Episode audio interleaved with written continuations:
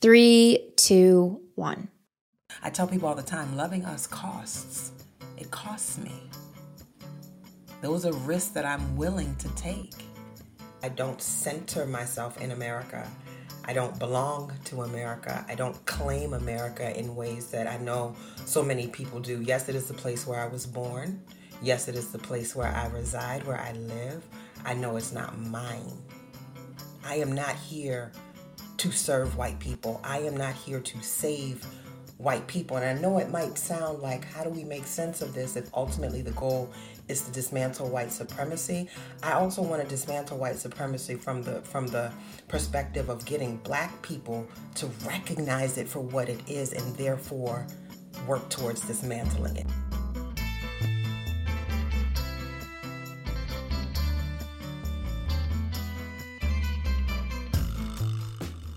Dr. Yaba Blay is the teacher we all needed growing up. Dr. Blay, and that's doctor with an intentional lowercase dr, describes herself as an anti academia academic, meaning academia is another system that needs reform. She is a Ghanaian American scholar, speaker, cultural worker, producer, and author. She wrote and art directed the stunning photography book, One Drop Shifting the Lens on Race, that she originally self published in 2013 and now re released with not a single edit with Beacon Press. She was also a consulting producer on CNN's Who is Black in America. The conversation Yaba and I have is a much needed one, one I personally needed. Tears are shed and some healing goes on, and you know, that's typical podcast Noor style. We talk about being first gen, the battle of bicultural identity, the story we are told about America, what it means to do work that traumatizes you, the relationship between corporations and how they approach anti racism work, and so much more. Buckle up because this one goes deep. I mean, I think I say that about all of them, but this one just hit a little bit differently. Welcome to this guided storytelling session of Podcast Noor with Dr. Yaba Blay. Hello, Dr. Blay. I am so honored to have you here to talk about your work, to talk about what's on your mind, what's on your heart. I'd love to start out by asking you how your heart is doing today. You know, that's a lovely question that I always appreciate being asked, but honestly, I don't always know how to answer it because I can tell you how I feel. I don't know if that's how my heart is necessarily. Well, how do you feel these days? Um, right now, I'm annoyed and I'm frustrated, uh, just with the general state of things. But um, at the expense of dating our conversation, you know, this week we got news about Ma'Khia Bryant being killed by police and um, the online conversations, the public conversations around it have been really I don't even know the word challenging, but not that other uh, murders of black people by the state, not that they haven't affected me, but something about this particular one has affected me really bad. I had to take the day off uh, just for self sanity and self care yesterday. And I think the thing that has been so disturbing is that, you know, she's a black girl, she's a regular black girl.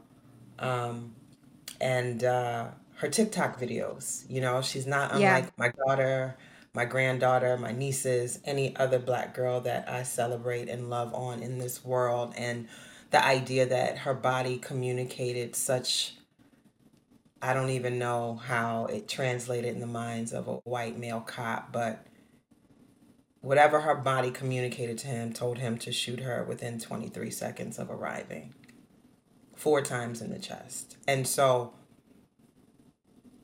it, it, it almost feels scripted. It almost feels by design. It almost feels strategic. And it's almost like, you know, in our community, there's a phrase that we use, you know, it's like playing in my face. It's like the idea that like you do it, you do it in our faces and you do it in our faces knowing you'll get away with it.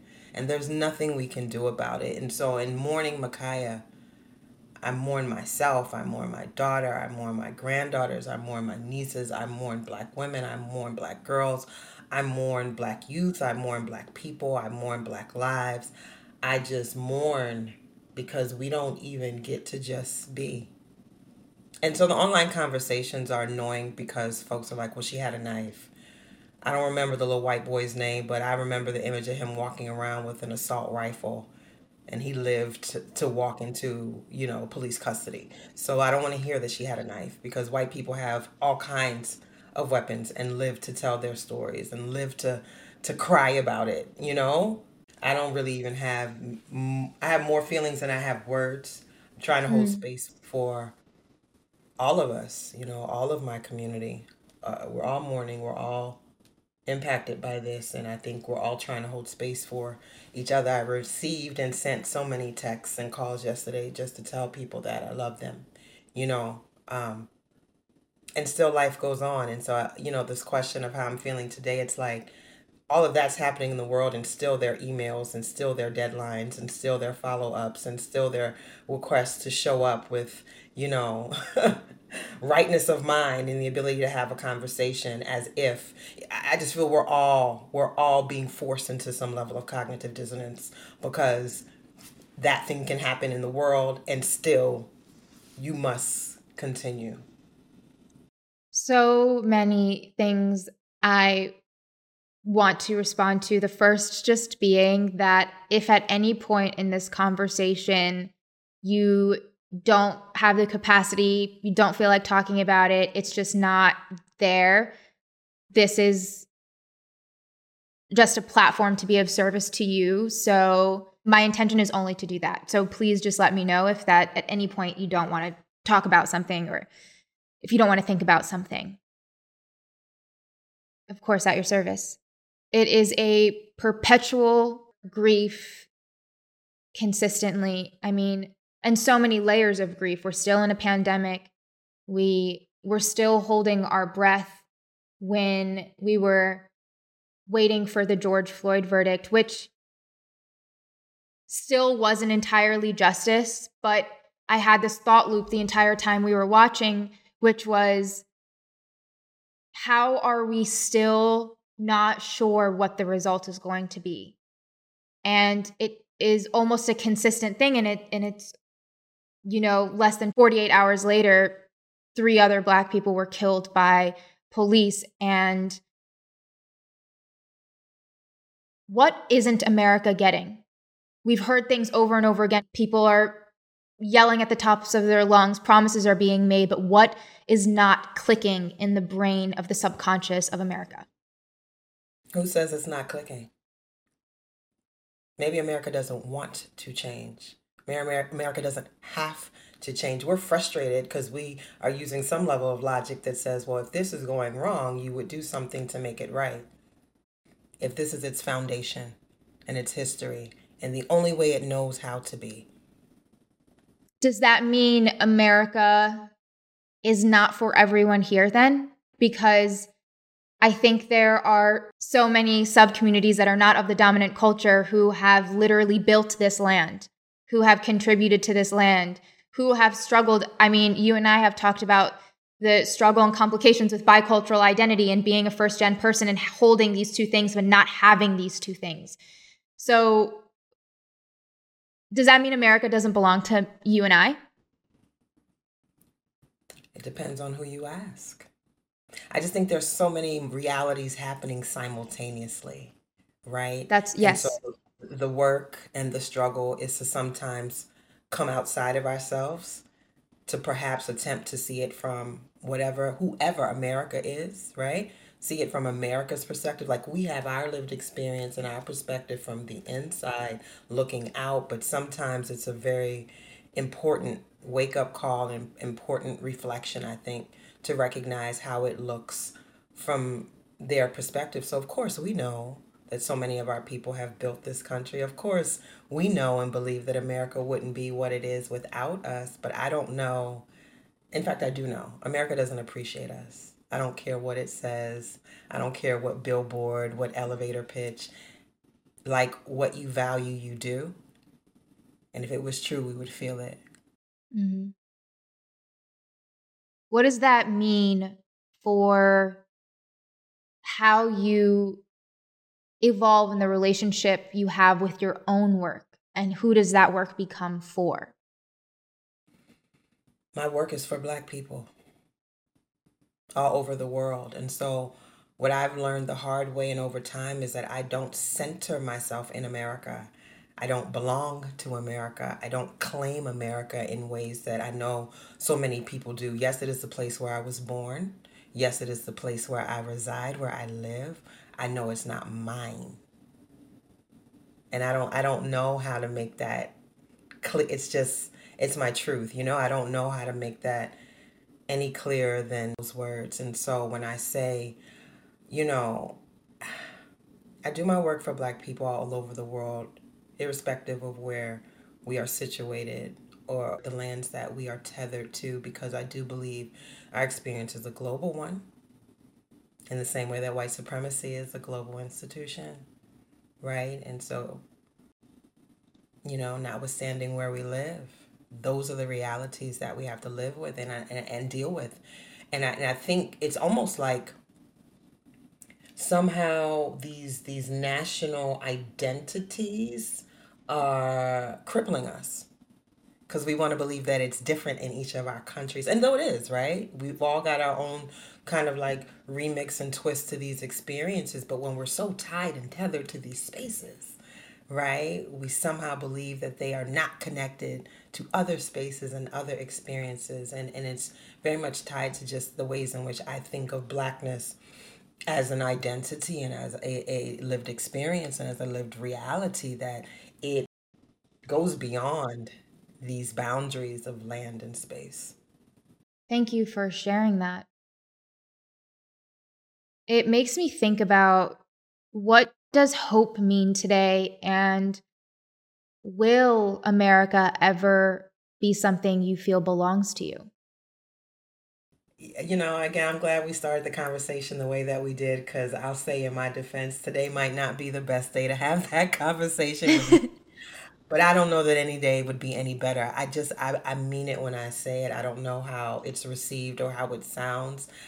My identity is not tied to this place. And so when we talk about hope and dreams and all of these things, it is for Black people, it is for Black lives, it is not for this country. I could pack up all of my things and move to another country, and my intention and my hopes and dreams would be the same for my life, for the lives of mm. people look and live like me, not for that country. And so give thanks for all the people, you know, who, who have good hearts, good intentions, good hopes and dreams for this country of course we need you. I'm not one of those people. I appreciate you saying that because you give space for people who feel that pressure and realize that they don't want to be one of those people. And oftentimes, especially today, with you know the promises being made by brands and corporations and the government and who whatever, and immediately just flocking to maybe the only people in a specific community that those people know and expecting them to have all of the answers and expecting them to be of service to them immediately. It's almost like this subliminal responsibility that so many people, I've felt this way, that I owed others or I was expected to educate or deliver on certain things. While I'm happy to do so when it's my choice today, I didn't know that I had a choice. Did you ever go through an experience when you had people coming to you in that capacity where they were expecting things from you, where white people were expecting things from you, and you felt like you had to deliver, but you didn't understand why it felt uncomfortable? I'm not sure. I'm not sure that I've never not understood my discomfort. Um, yeah, I don't know that I can pinpoint a time. That experience is real, particularly given the work that I do. Um, and it makes me question sometimes and want to even check myself like, have I ever done that to any other group of people, right? But I think this idea that we think that any collection of people can speak on behalf of the entirety of the people is just uh it's just ill-informed you know um so yeah i don't know if i answered your question but no i can't think of a, an experience particularly You answered it with sharing that you know that it exists because of the work that you do. When I heard you give that response, I realized that it's rooted in shame. It's rooted in feeling like you don't belong. And so, in order to feel like you deserve to be there, you have to live up to a standard that was set in place by a specific white gaze. I still struggle with that. I look at my work and I overanalyze it and overanalyze it. And I'm like, who am I doing this for? Who am I doing this for? Who am I doing this for? Because for so long, especially because I work in media, I thought that the only way that I was going to be able to be here was if I was more like a specific white person or white journalist. And I realized that that also came from internalized white supremacy and thinking I had to dye my hair blonde or wear colored contacts or act a type of way or hide parts of myself that made me feel extremely lost. And I know so many people, I think from my experience, especially first gen or immigrant people, have experienced because they are still trying to find themselves. But something that I've realized as well is that we also have been put in situations that have forced us to know who we are, that have challenged our identity. Are you who you want to be, or are you who you expect other people to be? And I've noticed that oftentimes the fragility that comes from the dominant culture is that they've never had to really challenge their identities because it's always just been accepted, it's always just been there to experience. And then you have these situations where people can get away with so much. It's interesting as you're talking, the word that's coming to me is interlocutor. And it's making me wonder, right, for the people that you speak of, and even as you reflect on your own relationship to this experience, like I wonder, because this question of who I do my work for, there are many people, black people in this moment, who might self identify as quote unquote anti racist educators, for example, mm-hmm. right? Folks who do quote unquote diversity, equity, inclusion work. And I don't identify. I have such an interesting relationship with identities, but I don't I don't identify with those things even though I do work that might fall into that box, right? But I recognize that what happens so often with these terms and with these identities and with these labels, right, and titles is that when you hear diversity educator, you may automatically assume you know what that means, right? And that we all come to the table with the same uh, intentions, right, or goals, even. And I know, particularly post George Floyd's assassination, enter everyone wanting to be woke moments that we've been in. There are black folks who do this work with the expressed intention of teaching white people. They may even think that they're doing so for the greater good of all of us. And some of them might just be doing it because white people are also throwing obnoxious amounts of money at this work to assuage their own guilt, right? Mm-hmm. I, on the other hand, will always, and I'm not saying this, I, I hope you know, I, I hope my ego is not coming through first, right? This isn't not about boasting that I'm different in that way. I'm just clear that my work is for black people ultimately it's for us, right? So if I do anything that falls in the realm of that work, I do it for the betterment of our experiences. Like, I don't know if you curse on your podcast. I curse a lot, so I'm trying hard not you to. You can, this is for your platform. I don't give a shit about white people in that regard. I am not here to serve white people. I am not here to save white people. And I know it might sound like, how do we make sense of this if ultimately the goal is to dismantle white supremacy? I also want to dismantle white supremacy from the from the perspective of getting black people to recognize it for what it is and therefore work towards dismantling it. Like, yes, there is work in making sure that white people see it. It's almost like white people are an afterthought. Like, if you get something from my work, give thanks. But I'm not doing it for you. Does that make sense? Uh, Absolutely. You're trying to get your community to truly understand what the system at play is. Absolutely. I want us to even see, because I think the other thing too, when we speak about language, people hear white supremacy, A, they might only think of Klans members, right? They don't think about, or, and, and, and in fairness, they may not have never learned about white supremacy as an institution an insidious institution with historical foundations, right? But when people hear white supremacy, they only think of white people right? Which means, again, not understanding it as an ideology, as a value system, as a way of thinking, as, as a tool of colonization and enslavement, which means any of us who come from colonized uh, and, and enslaved and marginalized communities can also be white supremacists. We can also be agents of white supremacy because it is reflected in our value system and our ideology. And so there are black people, there are people who look like me who don't find value in black life in the way that I do. There are people who look like me who are black, who may actually believe the very things that we hear from racist white people. They may they may also believe that about black people and they may somehow distance themselves from those black people and constantly be tap dancing to show you how they're different. I'm not one of those people. And again, I'm I'm hope I'm trying not to communicate this with judgment because what I'm learning, I'm learning, I'm learning, I'm learning. I keep reminding myself that my goal is to always stay centered in my community to always have love and respect for my community and for my ancestors and for my culture, my history. I, I, I try to be mindful of that. And I say that because I also have to recognize for those black people who are white supremacists, for those black people who don't love black people, for those black people who are here to tap dance for white people, that given the way that white supremacy functions, I can't be mad at them. It's the ones who know better and still choose differently that I can right.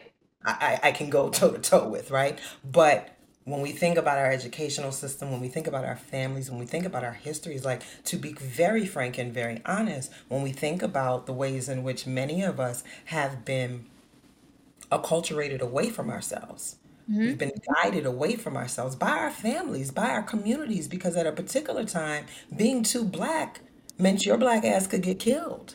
So, how do I hold on to your black life? I train you to not be so black in these white people's face because they don't like it.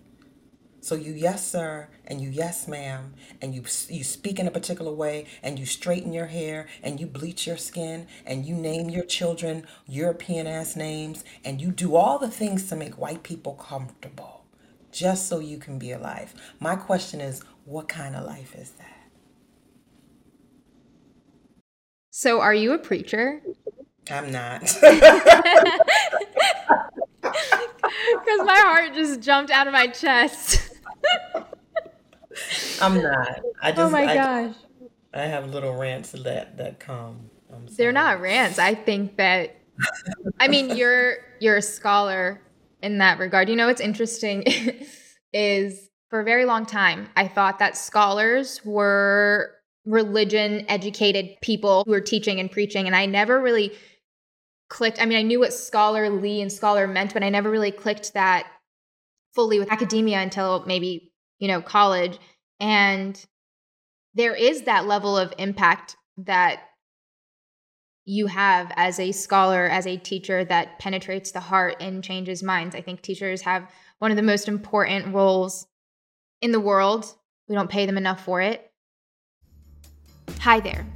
If you find our work beneficial and you want to support how we build our company at your service, you can subscribe to my Patreon at patreon.com slash Noor. It's usually personal writings, and as I build a community on there, hopefully more. Your support is how we build. I also curate a weekly newsletter of all the things I'm benefiting from and enjoying that week. Anything from what I'm reading, watching, listening, buying, and more. Like most things, I keep it personal. You can subscribe to it at noortagouri.com slash newsletter.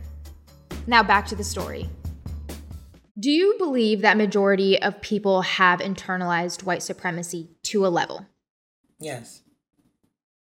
You wrote a book called One Drop Shifting the Lens on Race, which was originally self published in 2013 and now re released with a publisher years later, but you made this book because you needed to make this book to the point where you got sick while making this book. What was it about shifting the lens on race that you needed people to understand based on what we were just discussing, what you were just talking about, that you are still pushing teaching today?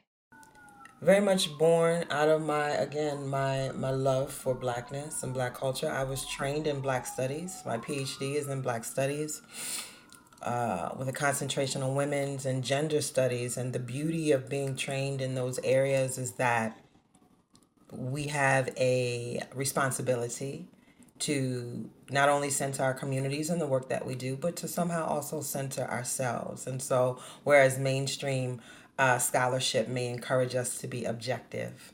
We know that there is no such thing. Mm-hmm. and so I've always started my work with my own story, right? And so I am first generation Ghanaian born American, uh, dark skin, kinky hair, reflective of my West African heritage, born and raised in New Orleans, Louisiana, where there is a long history of colorism which is also very much connected to, you know, the fact that New Orleans is a port city and so many enslaved Africans and enslaved folks from the diaspora, different areas of the diaspora, came through New Orleans. Um, and so community there looks, you know, a lot of different ways, but there's a group of people there, a culture, history there, referred to as Creole, many of whom are recognized by their phenotype. Uh, racially ambiguous to some degree, light skin, what we call quote unquote pretty hair. They didn't look like me, right? So. I was in a conversation uh, a few days ago and someone asked me, uh, when did I realize that I was dark skinned? And I'm like, before I knew how to spell my name, right? Because I wasn't dark skinned in my family. I'm not the darkest person in my family. I'm not the darkest Ghanaian that there is. So much of our identity is in comparison to other folks. Yes. So that, you know, children say the darndest things. Children let me know very early, like, oh, you're so black compared to who they were. Right. So I knew I was dark skinned. I also knew that it was bad. I also knew that it wasn't desirable. Right? How did you know that part? Because they said so. you know, like you so black usually is is is the preface to some kind of insult you know uh some reference to your hair. Some it, it wasn't a compliment you know? And so i had particular uh ideas of who i was you know also struggling with what it meant to live within and between two cultures um, as first generation. And so i had very i thought clear ideas about what blackness was. I thought to claim a Creole identity meant that you didn't want to be black because black was bad, right? So even in the space of loving my blackness, I was raised by, you know, black nationalist, Ghanaian nationalist father who was not at least I wasn't I wasn't able to share with him if there was any level of question of my pride, right? It was like you are proud and that's it. So always waving a Ghanaian flag because of Kofi Blay. Um, trust that. But um, again, identity being a comparison point, very strong lived experiences with colorism, right? And I made meaning of those experiences. And in a lot of ways, I made absolute meaning of those experiences, meaning that if you were light skinned, mm-hmm. there were mm. presumptions about who you were and what you thought about yourself in comparison to myself, right? Fast forward, I leave New Orleans. I go to grad school in Philadelphia, still connecting with black people from all over the diaspora, still hearing the pervasiveness of colorism. Colorism was the focus of my, my research, you know, in grad school. I did my dissertation on skin bleaching in Ghana, you know. And so constantly it's the same narrative. It was just proof, proof, proof that colorism exists in a particular way. I was a scholar, I knew what it was. Graduated, had this uh, experience where I was on a panel, met a woman who kept identifying, we were talking about colorism in the diaspora.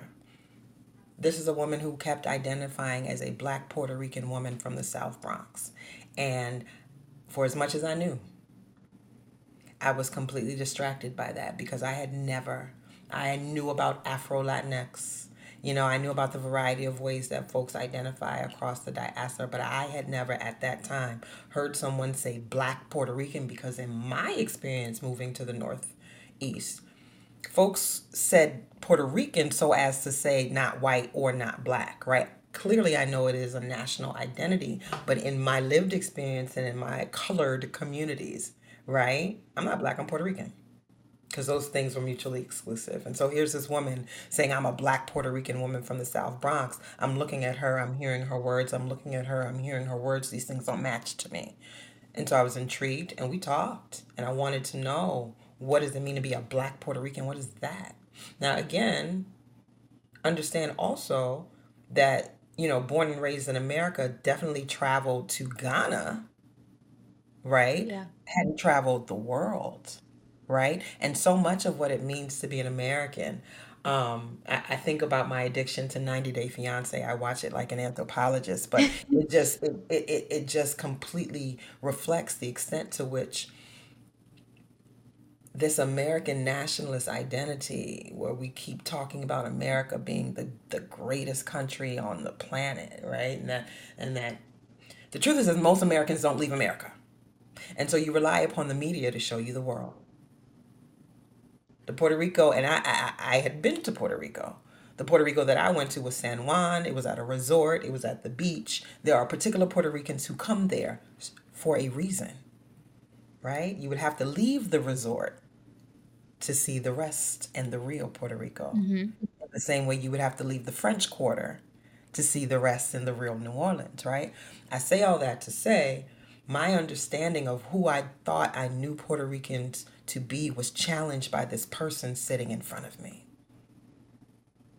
And so it just sparked something, you know, another bright idea. I wanted to learn more about this experience of blackness, not just from a diaspora perspective, but from the perspective of folks who may or may not look black.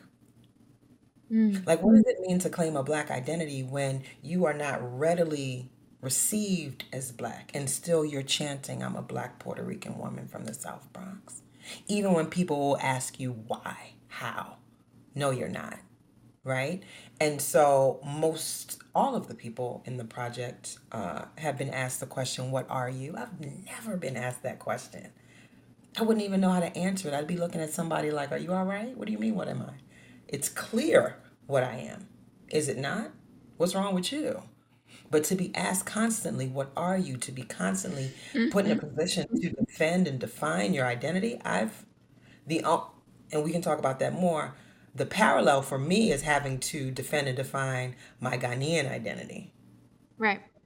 I've had that experience, so I think I understood to some degree. But something as visible as quote unquote race, it's never been a question. So to talk to a large variety of folks from all over the world having similar and unique experiences where they've had to define their blackness. And again, in my experience growing up in New Orleans, where folks seemingly from my perspective were claiming and or choosing a Creole identity so as to not have to claim or choose a black one, right? It felt like a rejection of blackness. In my experience, folks who had the option to be something other than black took that option. Here you are. Listen to my language. You get to be Puerto Rican. Why would you claim black? Fascinating to me. And so it started off really as my own individual selfish curiosity turned into something else. I started this project. It was not, I'm going to write a book. I literally was doing a project. I wanted to know. And it, it grew into something. Um, and and it became a book um, after it was more so like a social media kind of visual project. Um, after I actually got uh, tapped by CNN to co-produce their last installment of Who's Black in America. Um, it became a book project. Um, and and I, I attempted to get a book deal, and at the time, the book publishing industry was not interested because full color photography books are expensive. And I don't believe that they trusted that folks would buy it. and so, you know, some attempted to say, well, can you do it without pictures? We're talking about skin color. No, we have to have pictures and they have to be color. And so with that rejection, I was not going to be discouraged. And so that's why I published it myself. It's the kind of work that you feel like you have no choice but to do, and you have to do it yourself. That it seems becomes the most rewarding and it delivers in more ways than one. I'm kind of going through that struggle right now. I'm working on a documentary on the misrepresentation of Muslims in American media and how that's impacted us. And a lot of the people that I talk to are too afraid to take it on because it challenges our own industry and the way that we've told stories before. And many times I've broken down crying and just like, I know I can't give up on this because I need it for myself. And so that's a good thing. When you need something for yourself, it's harder to give up on it because you can't sleep at night until you figure out why why this happened, why you went through this, why people feel this way. Absolutely. But it's still so hard. Honestly, it was really inspiring to see and learn about your journey with One Drop. Did you ever expect that it was going to be published again in the way that it has? No worked on this book. I partnered with Noelle Théard, who helped to direct the photography. We trotted all over the place, interviewing and photographing folks. I transcribed all of the trans all of the interviews myself. I wrote the book. I paid an editor. Uh, one of my dear friends designed the book like it was a home team effort. Did a Kickstarter to raise the money to to print it. IKEA bags full of books to the post office to ship them out. By the time I had the book release, Black Friday, uh, 2013, I, I mean, anybody who was at that party, I, I, I wasn't there. I felt like a zombie. I was not there. I had, I had worked myself into what felt like a catatonic state. And after that release, I remember being in bed probably for two days straight, not able to function. Uh, rolled over, opened my laptop, and booked a trip to Florida I went to the beach and I, you know, laid in the sun and drank and prayed and cried and tried to wash it off of me in the water. And I came back and my granddaughter was born two days later. My eldest granddaughter, I was there for that. And it felt like an immediate shift for me. So, whereas for most folks, your book comes out, they tell you you spend the first four weeks really promoing, and pushing. I didn't. I walked away from it and moved on to the next project. Look at God. Look at God. Seven years later, to have the book acquired by Beacon and to literally not have to make one change. Wow. They updated the front and back information. There's no edits to that book. There's an edit in the cover design. It looks different from the original that I put out but content wise there are no changes to that book and so it's it's surreal in a lot of ways um in this moment also again you know ego always enters the space so i try to recognize her when she does so on the one hand i celebrate but then on the other hand there's a part of me that's annoyed right that it's like it it, it, it took for everybody to now want to be anti-racist for you to have interest in my book but also y'all but shut up and let the people appreciate your book because what i also right. know not just that people are buying it to say, "Oh, I have it," and put on. People are reading it. People. what an honor up. to know that. Yeah, to different conversations, and so I received that and I accept it. I'm honored by it. I'm thankful for it. Absolutely in a space of gratitude um, about it. But yeah, I would have never imagined. Mm. What would you tell Yaba on that day of the book launch, if you were to look at her right now, what would you tell her? You won't always have to work this hard. It doesn't have to be like this. It's like this right now. It won't always have to be like this. There was a part of me that felt, because it was the same with my dissertation, I just have always felt like I'm constantly fighting to get people to just pay attention to what I'm saying constantly. I'm feeling like I cannot give up.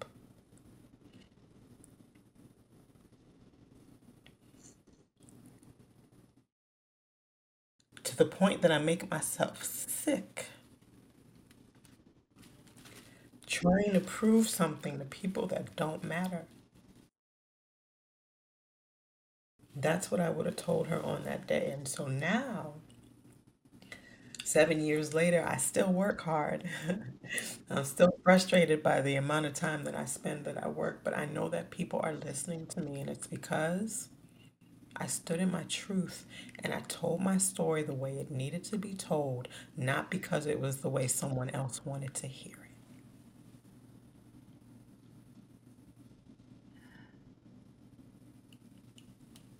it. And I don't appreciate you making me cry right now. I'm so sorry. Oh, I'm so sorry. Don't be.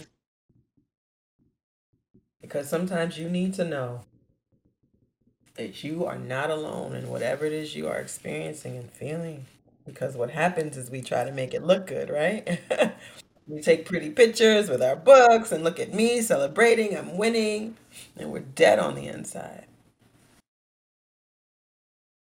That's the reality that a lot of people aren't willing to share. It feels endless sometimes. Of course. It will end. If you don't waver from your truth, the reward comes. And I don't know it, it's not my experience, it's just what I've seen, but I can tell when people aren't doing it for themselves. They're either doing it for the money, they're doing it for the fame, the likes, the attention. That's not sustainable. Yeah. That means you'll you'll shift and dance for whatever comes up at the time. Stand in your truth. The rewards are coming. There are probably rewards that you don't even see and feel yet. They're probably already holding you and you can't feel them. What have you learned about mindfulness in being in the moment from that? I don't know. I don't know. I have a beautiful community of sister friends who are so over me. I tell you, they and, and I get it, right? Because I've had so many experiences where they just like you just you don't see yourself. And I know that I don't in so many ways. They they try to show it to me, but like when you're not attached in a particular way, you no matter how hard people try, you can't see it. And I feel like I'm finally starting to see it and feel it. So it takes time, but it also takes vulnerability and a willingness to be open to it. And it took me getting sick. It took my daughter crying and saying, like, I need you here. For me to step back and say it's it's none of none of this is none of it is worth it. None of it. Yeah. I like sometimes I just when things are really hard, I just say, Well, you're gonna die, so that's there. And not in a morbid, terrible way, but isn't it such a relief to know that it does end at some point and that you don't have to do this forever? And when you know that, doesn't that just shouldn't that just remind us that just do what you know you need for yourself and do what you love. And when you are of service to yourself that way, it naturally becomes of service to everyone else. I think so many people take on an entire cause and burden.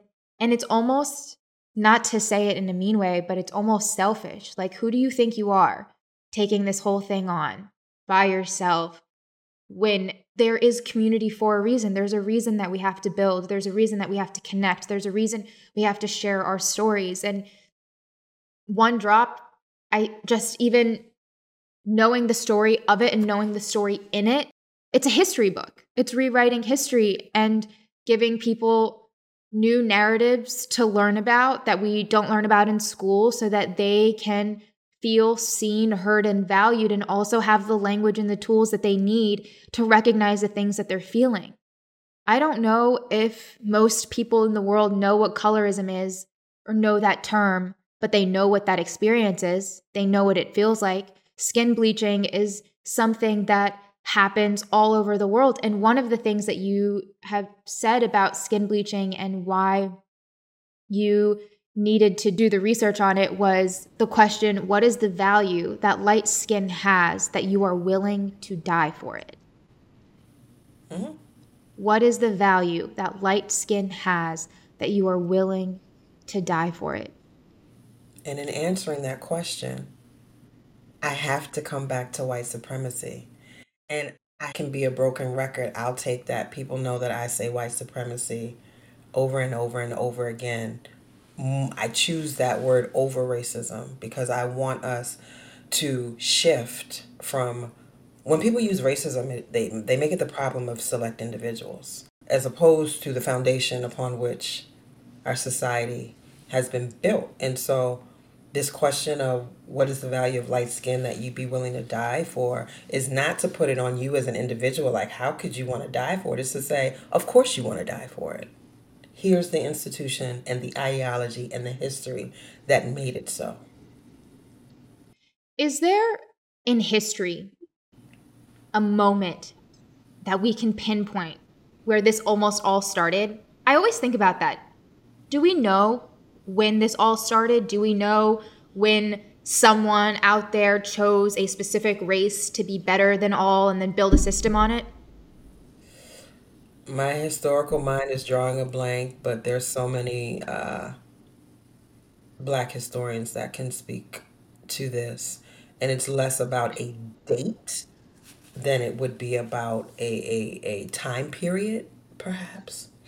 Um, but I'm drawing a blank um, in this moment. I, I mean, I, I think about white supremacy as the ultimate Jedi mind trick that we, the people who come from cold and scarce environments are going to convince the people who come from literal abundance that they are inferior to us just so that we can take over everything that they have, just so we can force them to build nations for us. It's an ultimate Jedi mind trick. That's why it's so important for me to call wow. white supremacy out by name because I need black people dare I say, people, quote unquote, of color to understand that there are more of us than there are of them. They oppress us for a reason. Look at their origins, look at their history. It is the ultimate Jedi mind trick. Mm. I don't know why, mm. while you were saying that in my head, I saw almost like an elementary school type animation showing the beginning of all of this and showing how simple and silly it was to start. Because the reality of it is, it literally doesn't make sense. I remember my now 14 year old sister when she was eight years old. She came home and she had just learned about Harriet Tubman and she had learned that Harriet Tubman was punished for taking an apple off of the tree in where she was living and working. And she came into my room and she started crying and said, I don't understand. I don't understand why was it why did she get in trouble for for taking an apple?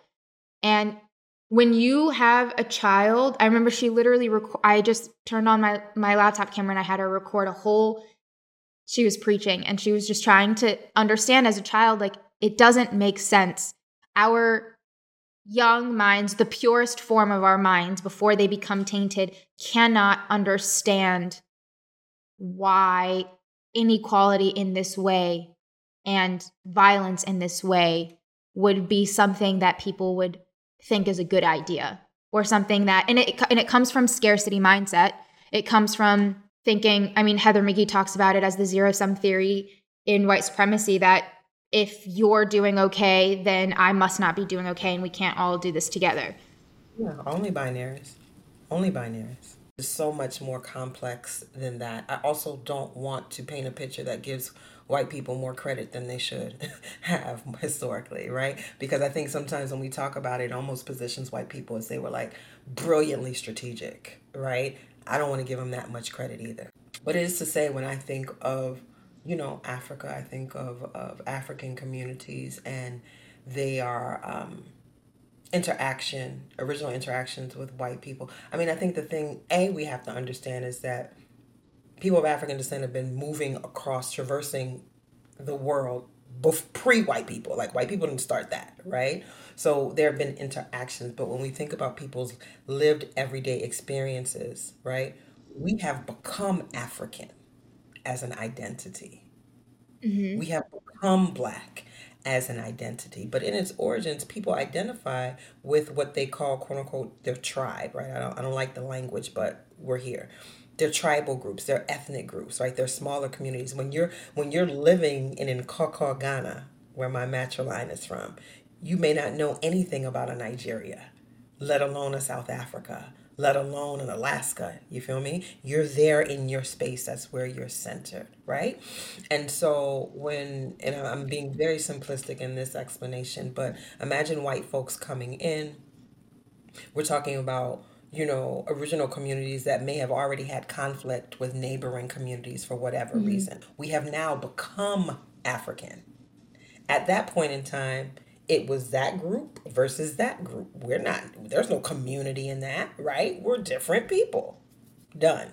So enter white person who might want one set of resources from one group versus another set of resources from another group, and you insert yourself and insert tension, and you have these folks fighting, right? Or let's even take white people out. Maybe these folks were fighting already, and here come white people wanting something I'll trade you human beings for the thing that you're giving me. You don't give a shit about those human beings. They're not your people.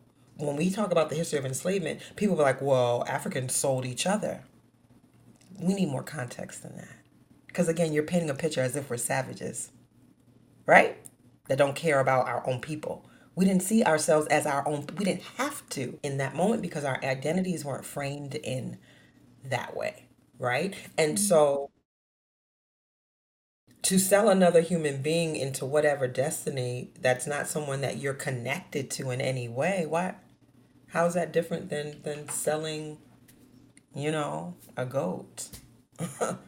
And i'm just saying that again I'm, I'm not trying to i'm being very simplistic but i'm trying to my point is understanding that oftentimes we talk about racism versus white supremacy we talk about individuals versus institutions. Like, we need so much context to understand how things came to be.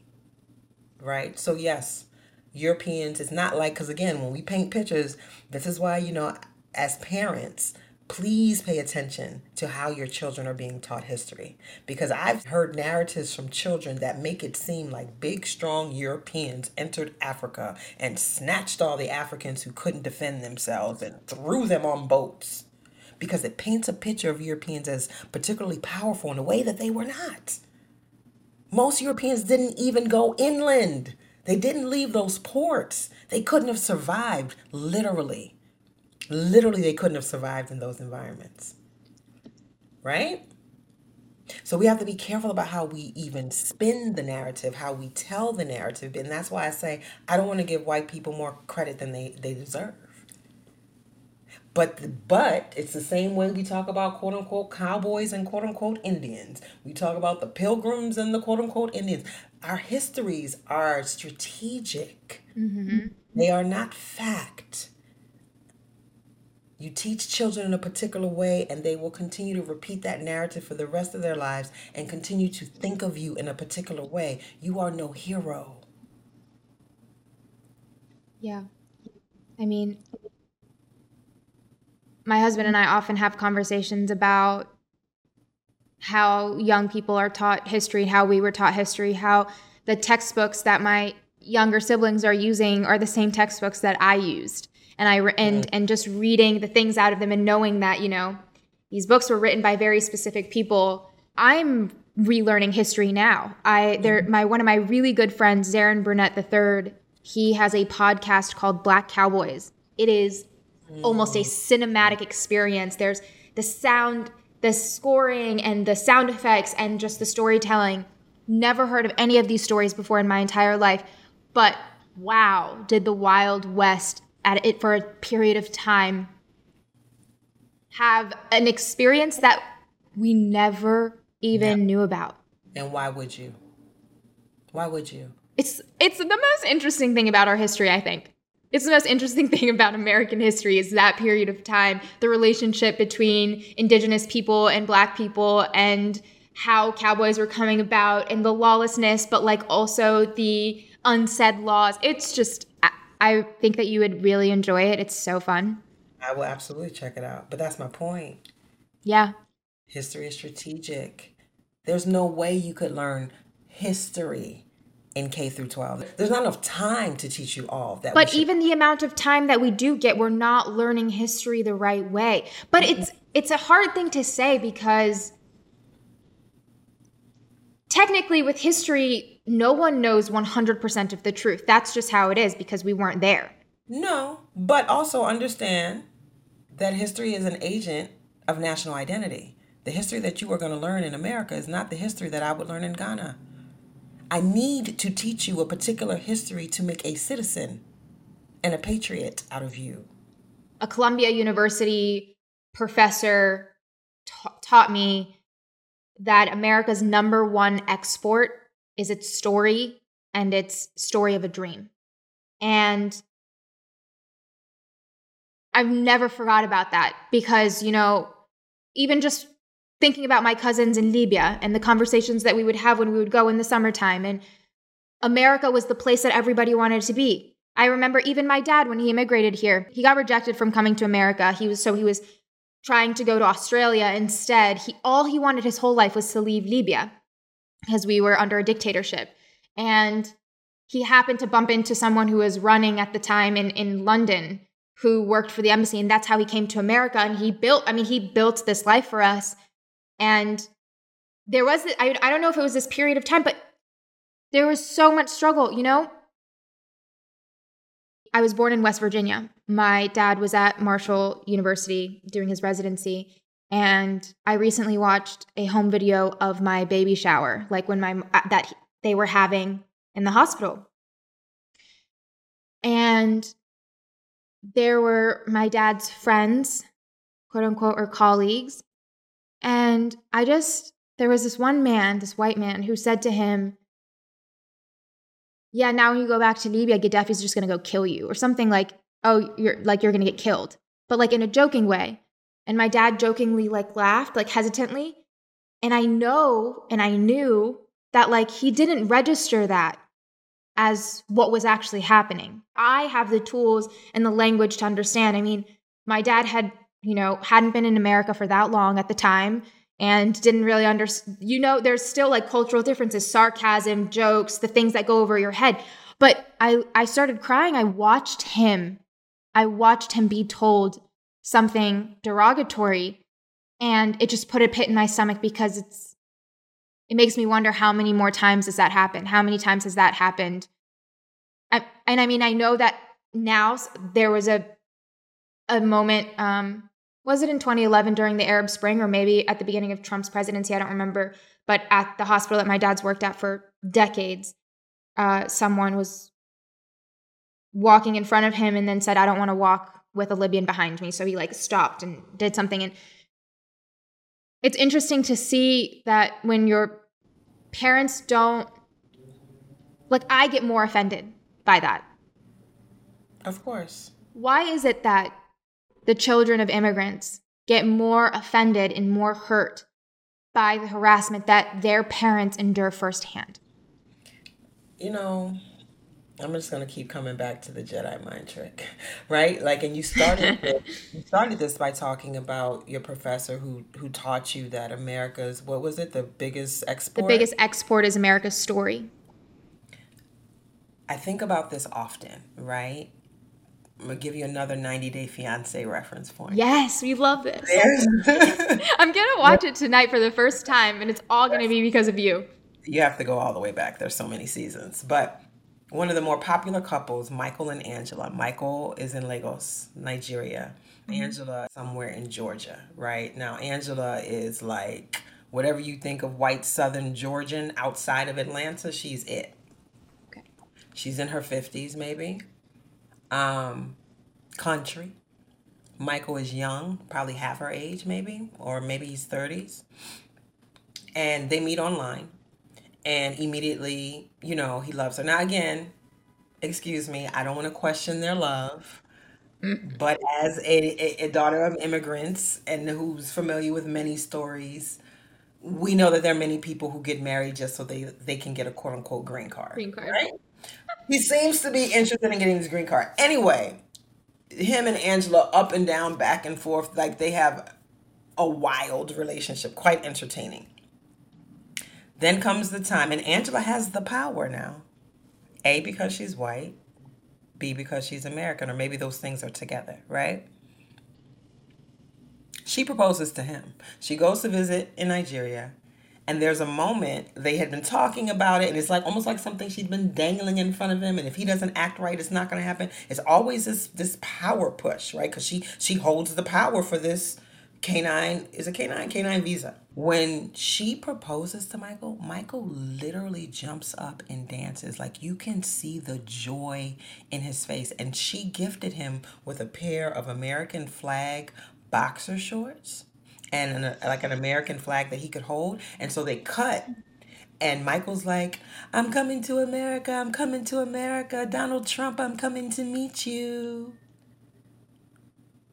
Oh, Right. I use that example because I often wonder, my parents immigrated in the late 60s. I often wonder what what like what the hell did America represent for you to leave everything, right? Like, what is it that America represented that you would leave everything and start anew in a country you know nothing about? I think about it very selfishly. When I go to Ghana and I see my cousins and how they were raised and the community and the family that is there, there's a there's a visible and visceral distance. I love my family, they love me, but I wasn't raised with them. There's a part of me that resents not having that. And everybody says it's for better opportunities, it's for a better life. This wasn't a better life for me if I think about it in that way. If I privilege family and culture, this wasn't a better life for me, but I'm speaking selfishly. America represented something so great to y'all that you left everything to start anew in a country where you didn't have family, where you didn't have a support system. You were willing to do it that way because of and they didn't have the technology to communicate with their families the same way we do today. no, No FaceTime, no Skype. nothing. Literal pick up phone dial operator to get you connected, maybe to If you could phone. afford it. a phone because my grandmother absolutely didn't have a phone in her compound. So that means she had to go somewhere else to get the call, you see? Mm-hmm. And so what is it that America is is is communicating in this world? Because even now, 90 Day Fiance is a current, you know, phenomenon, but that that desire to come to America is still there. And what they constantly say is better opportunities for my family. Want to be able to take care of my family. Everybody talks about going to America, making enough money so they can send back to the family. So then you have the families who are in support right? Of these makeshift relationships because they believe that they're going to get something out of it. When in reality, hello, reality is if and when you get accepted and you come here, you can't work for the first six months. You cannot work. You are completely reliant upon your sponsor, completely, right? So you have to get married within 90 days, which is why they call it 90 Day Fiance. But for the first six months of being in this country, you cannot work. You are completely reliant upon your sponsor, right? After the six months, unless you are highly trained and skilled, what job are you going to get that's going to take care of you and give you all the money that your family is actively dreaming about? Because again, America, I don't know if they think the streets are paved with gold. I don't know if they think money is coming out the skies, but they literally think we are all rich. And maybe comparatively, right? Maybe comparatively, we have much more privilege, much more access. Of course, I acknowledge that. But it's like, you know, I don't know. It makes me think of Eddie Murphy's Coming to America. Like, it makes Yeah. me like, what are the images that are swimming in your mind? But also, they didn't make it up. So, what images are being projected about America for folks to want to be here? How did we get to a place where everyone has come to believe the biggest lie there? Like, America is the snake oil salesman. Like, America is not the greatest country in the world. Is it media? Absolutely, it's media. And media representation of America? Absolutely. And let me come back to this statement about America not being the greatest country of the world. Let me take that back. I'm going to just I'm I'm going to pose it as a question instead of a okay. statement. Is America the greatest country in the world? And if your answer is yes, give me the characteristics of greatest. Ooh, based upon what? What are your characteristics of greatness? I don't know. I don't. I, I wasn't actively thinking of them, but it's just it's more of a question, right? I'm just wondering because again, it's the question of what is it that y'all see in America that would make you leave everything behind to get access to it. Think about if I go on Delta right now, a plane ticket to Ghana is probably going to cost me upwards of fifteen hundred to two thousand dollars, just economy. Okay. I don't know what it cost in my parents' day and time, but I gave you the parameters. You come for 90 days, you must get married. First six months, you cannot work. How long is it going to take for you to save that money to be able to go back home and visit and also be carrying with you all the things that your family expects? I remember very clearly. Oh, how many suitcases did you do? How take? many suitcases? How Filled many- with everything here. That's not to mention, not to mention the barrels that were probably already sent. Oh my god! Before they had like the kind of uh, baggage restrictions we have now, and and the weight restrict. I remember when you could take eighty pound suitcases. I remember when my suitcases would have probably a quarter of my things, and my mom would be like, "We're using the rest for everybody else's stuff," and then she would literally have clothes made for me when we got to Ghana. I remember this. She would have clothes made for you in Ghana because you couldn't bring your. I wasn't anything. She wanted me to bring them all back anyway. That's so, so she might have packed my panties and stuff like that and shoes, but no, we're we have, and it's not even that I. They still do that. My of family course. still does this. Of course, they still looking for me at the airport. Of course, of course. And I'm not going to say they didn't want to, but trust me, they were expected to. Oh, 100 percent. I'm talking about lists. I've had family rifts in my in my family because of bringing things over and who's going to Libya, who's going to America, who's bringing this stuff. Of course. Or or every morning cuz everybody gets up with the roosters, someone knocking at the door with pleading their case about why they need some money. Auntie, I need Auntie, can I have because Auntie has clearly got suitcases of, of you're cash. so you're a billionaire. You have to be right? And and we can laugh about it right? And again it is not to cast any shame or fault on my family or our families or anyone back home but it is to say i'm coming back to this point. This jedi mind trick to whatever people think america mm-hmm. is these aren't isolated incidents. This is what i'm saying about white supremacy why it's so crucial to me that we unpack white supremacy because these are all like cogs in the wheel. They're all cogs in the wheel. You got to tell history in a particular way, you got to project media in a particular way. It's also why other countries invest so much money in Hollywood.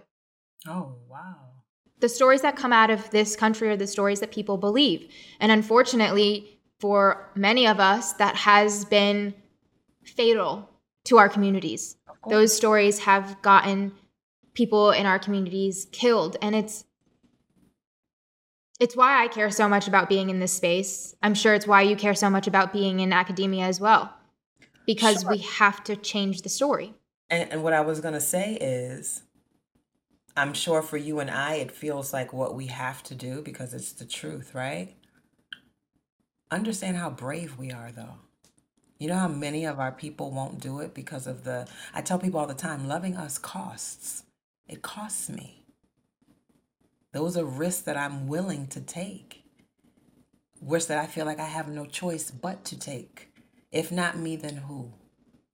There's so many of our people who also understand the insidious nature of white supremacy, and they're thinking about so many other things. And so, again, it's a, for me the work is not judging them not casting shame on them because of course you feel that way yeah. if i understand white supremacy. Mm-hmm. even in in the united states even in the context of academia. You know how many black scholars are only going to tell particular truths so that they can get tenure? So that they can get promotion? So that they can be the the talking head that's called to be on CNN, MSNBC, and all the other spots? Right? I know I'm very clear. I'm I'm thankful of the, the ways in which my, my life and blessings are manifesting in this moment, but I also have never expected or depended upon it because I know who I am and I know how I talk and I know that that's not what people want to hear. Trust you me, know I'm? Not, I, am not the diversity person you want to come to your company to speak. You it works now. Again, I'm thankful. Please book me.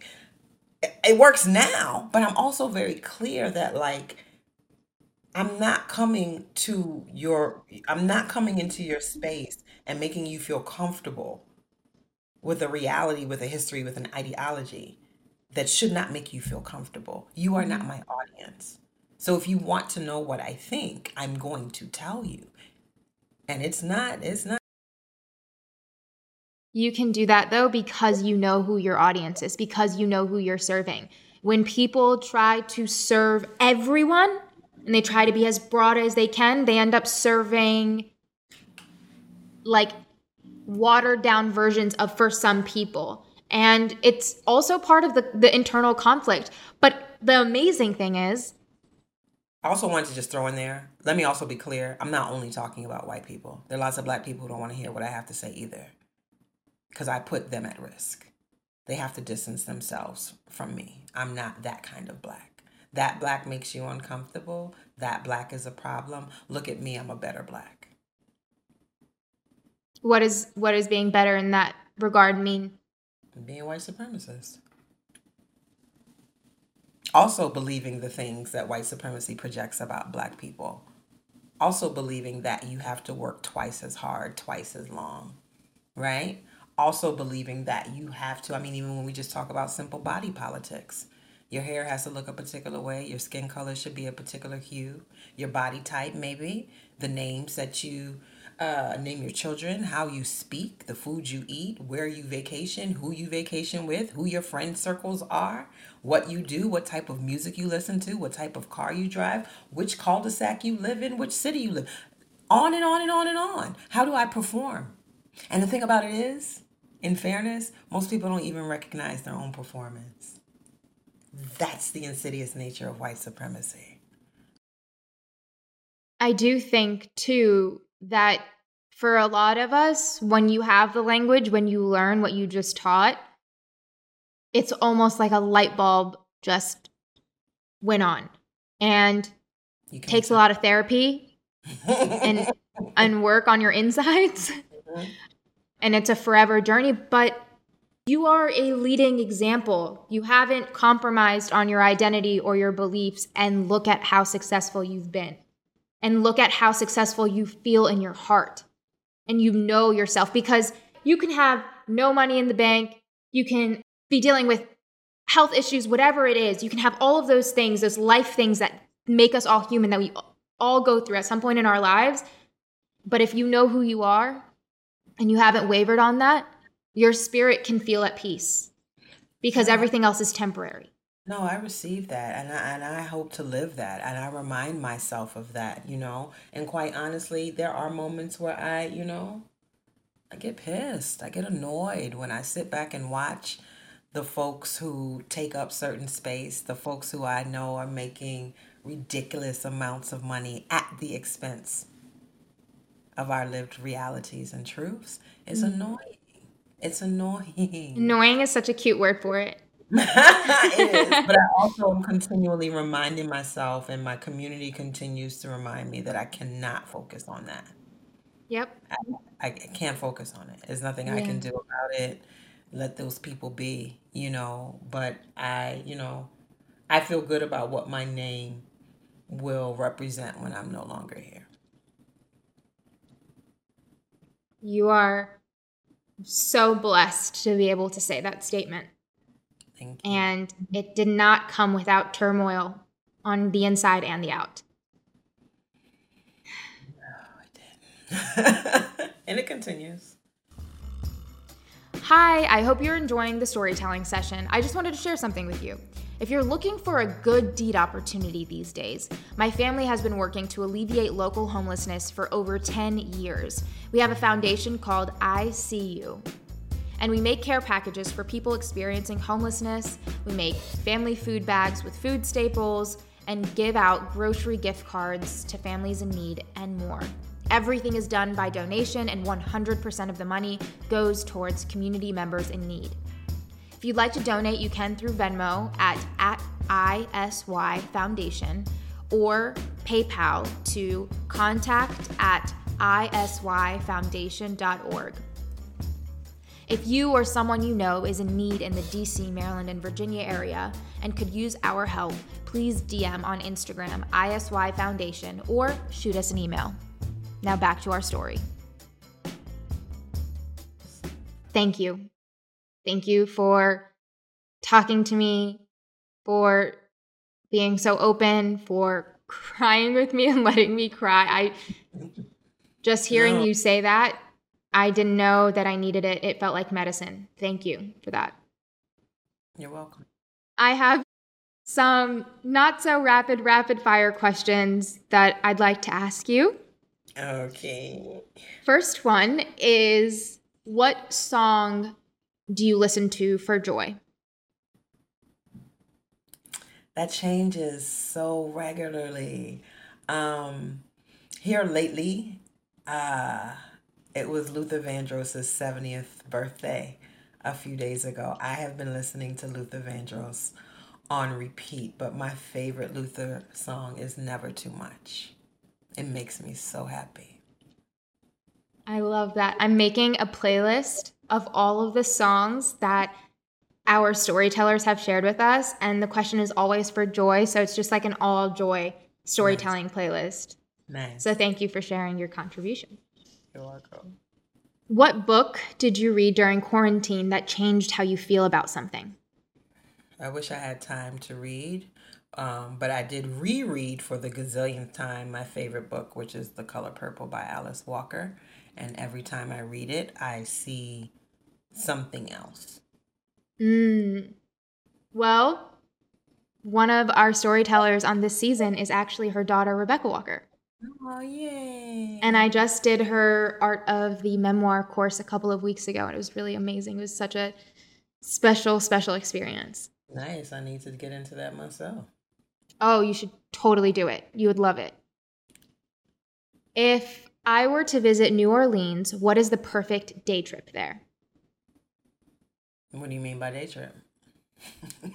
if I had one day to hang out with you in New Orleans, mm-hmm. what would we do to have the perfect day?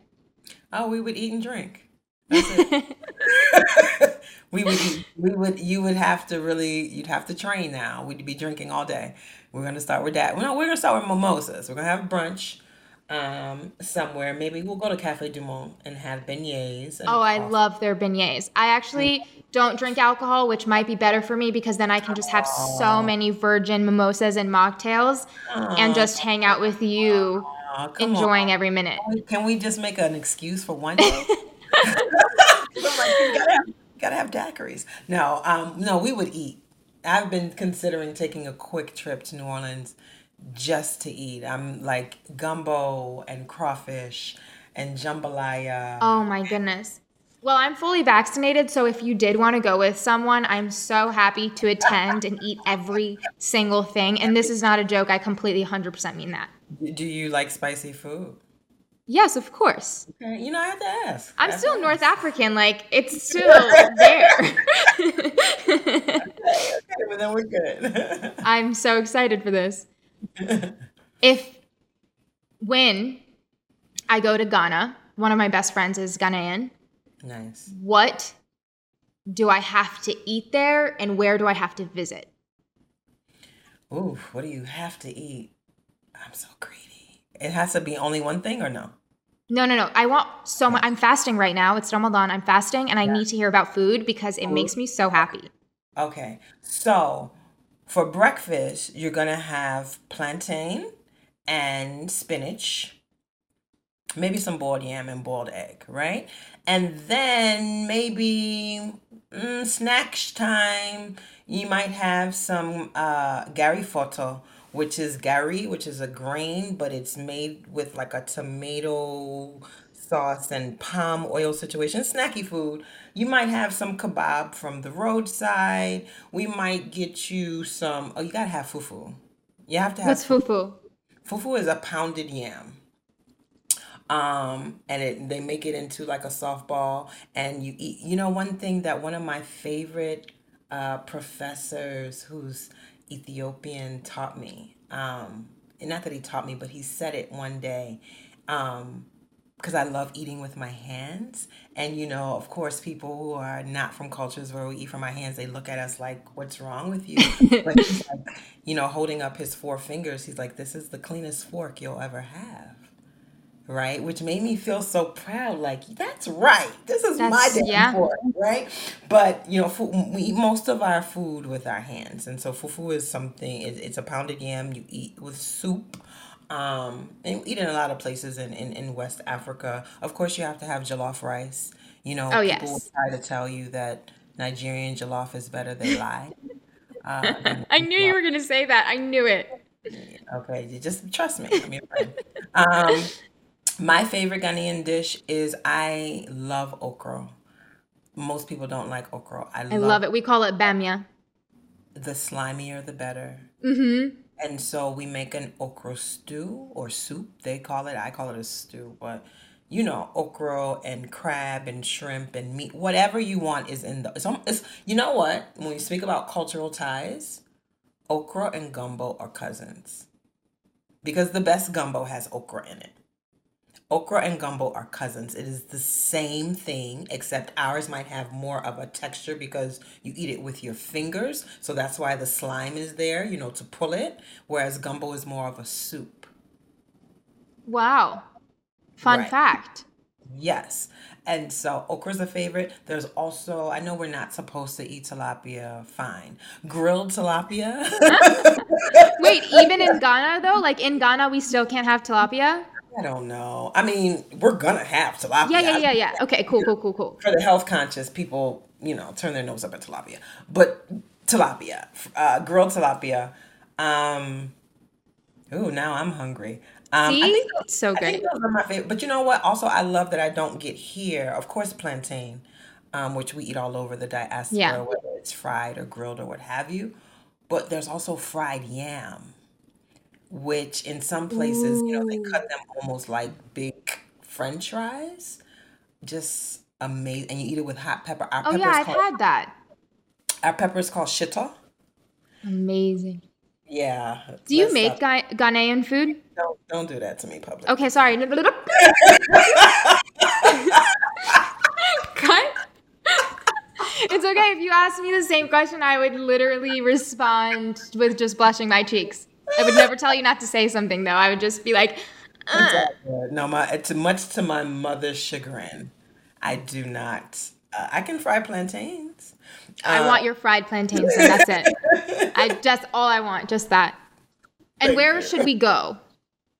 You know, Ghana is a magical place. Unfortunately, I haven't been any more north than um, Kumasi, which is the capital. I really want to go to northern Ghana. I think we might enjoy that together, primarily because culturally it's more, um, I don't even know the word I want to use.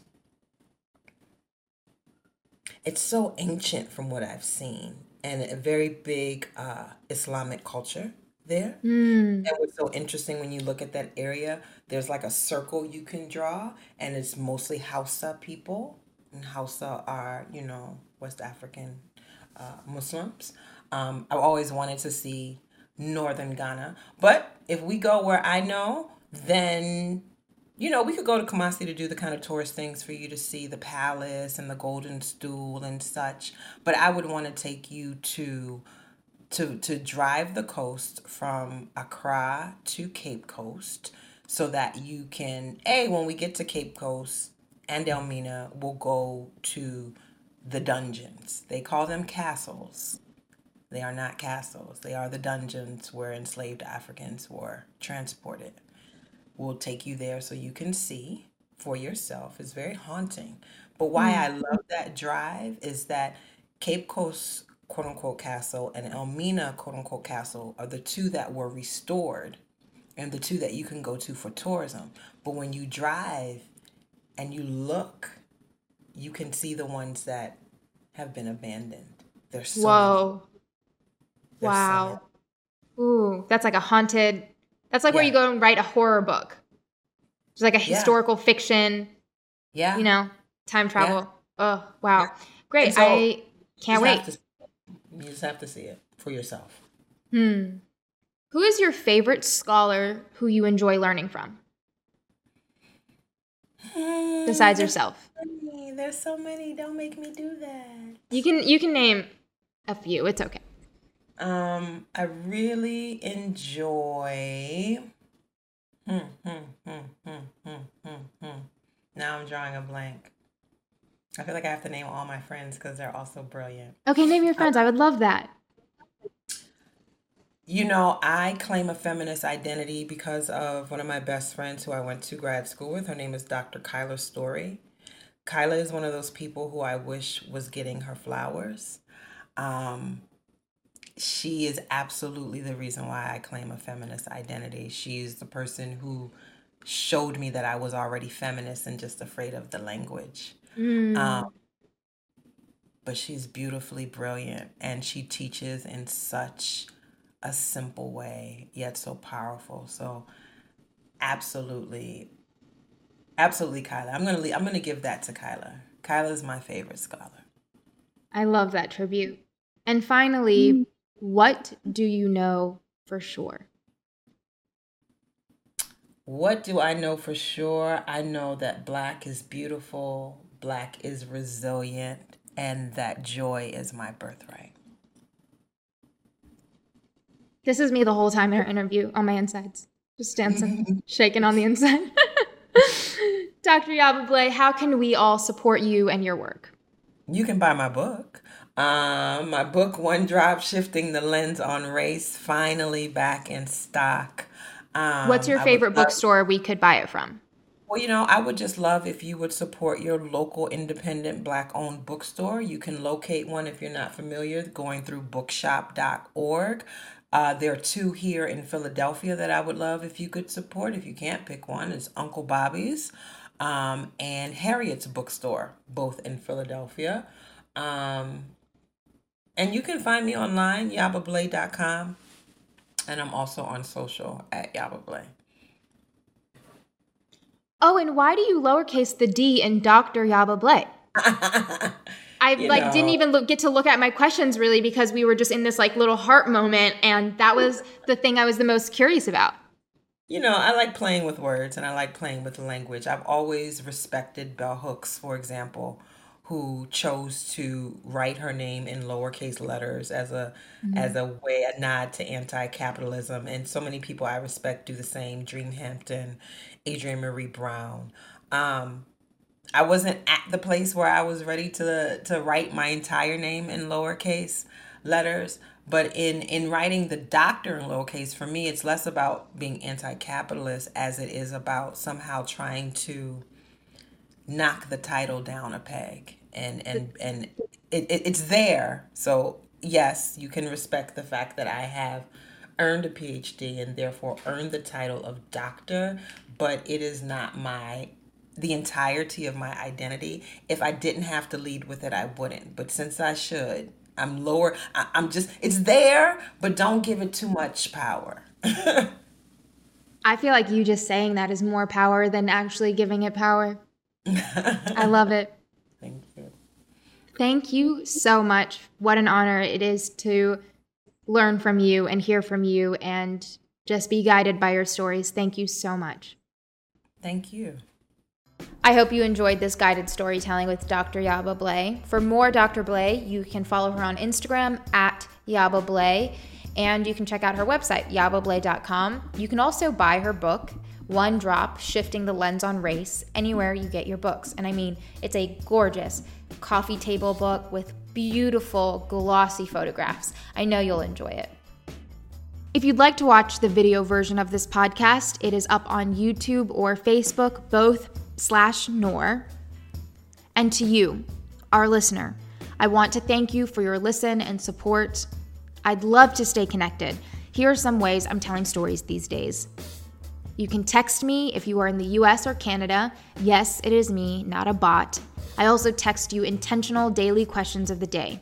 My number is 301 246 8894. You can follow us on social, on Instagram, TikTok, Facebook, and YouTube at Noor, and on Instagram at AYS.